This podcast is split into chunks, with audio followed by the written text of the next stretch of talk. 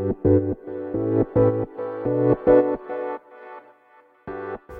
はようございます。なつきです。今日はうまくいかない人の特徴についてねお話していこうと思います。でこれ実はねビジネスしていく上でうんめちゃくちゃ大事だと思っていてそれが何かっていうと感謝をね忘れないってことです。これね当たり前じゃんって思うかもなんだけどなかなかねこの感謝を忘れてる人ってね意外といるんですよ。実際に今その活躍されてるとかねうまくいってる中にもね、うん、そういう人ってね結構いるんじゃないのかな って思う時があります。ここだけで言うとね。そう。でなぜそう思ったかっていうとまあその例えばねそれは誰に対してもだと思うんですよ私。あの自分がねお世話になったまあ例えば、まあ、このビジネスで言えばビジネスを教えてくれた人だったりとか、うん、受講してくれた方一人一人自分をね信頼してお金を使ってくださる方ね一人一人もそうだし SNS でコメントをくれたりする人に対してもそうだしね。そう。あの絶対ね一人であのうまくいってるって絶対にないんですよね。なんだけどうまくいくとなんか自分の力みたいにねやっぱりその思っちゃう人が多いのかなっていうのをね見ていてねすごく感じることがありますね。例えばほら自分のところね受講してくださる方に対してもその感謝の気持ちがないと一個一個ね言葉に愛がこもらないと思うんですよでそれって絶対相手にも伝わるんですよねそうだからあのどうしてもねその自分中心、うん、利己的な人はねうんやっぱりその後ね人がついてこないなっていうのをすごく感じますね。うん、で例えばねこう長年ついてきてるとかさほら受講生さんがもうすごい数いるとかさそういう人ってやっぱりなんでそれだけ多くの人がずっと長い間ついていくかっていうとやっぱり愛があるからだと思うんですよ。うん、そこにあの感謝の気持ちもあって思いもこもってる。うん、でみんなで一緒に幸せになりたいとかね例えば、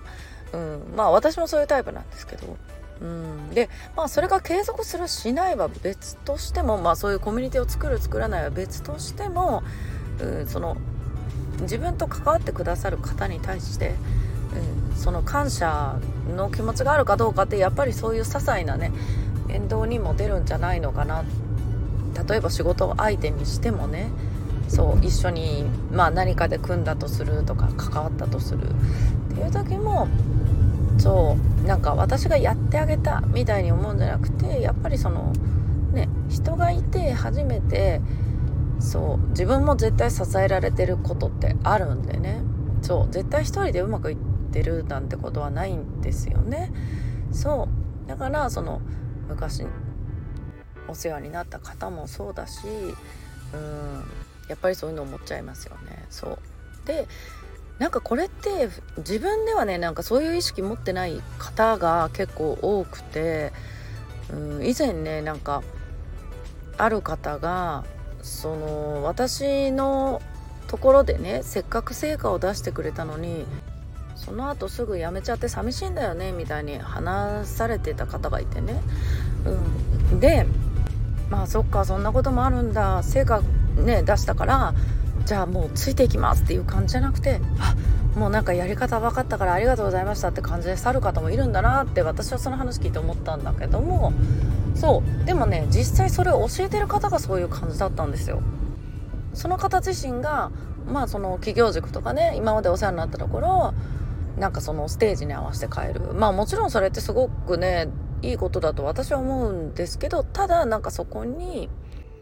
ほらその時の先生はさあの同じように思われたんじゃないかなっていうのをふと感じたんですよね。そうだから自分がやっぱり長く受講してほしいような形で作りたいと思うんだったらやっぱりなんか自分も長くねあの所属できるところとか関われるメンター探すとかなんかそういうのが必要なんだなってなんとなく思っててその時も。で今もまあいろんなコミュニティにね私も参加させてもらったりするんですけどそうそういうとこ見てるとねそう結構なんかそういうのあるんだなと思って。でまあ私はコミュニティを作りたい派ではないのですがやっぱりそういう人間関係とかやっぱりその運営だとかそういうのはねあの学んでて絶対損はないのでもう私はいつもなんかすごいなと思いながらどのコミュニティもねそうそれぞれの運用方法があって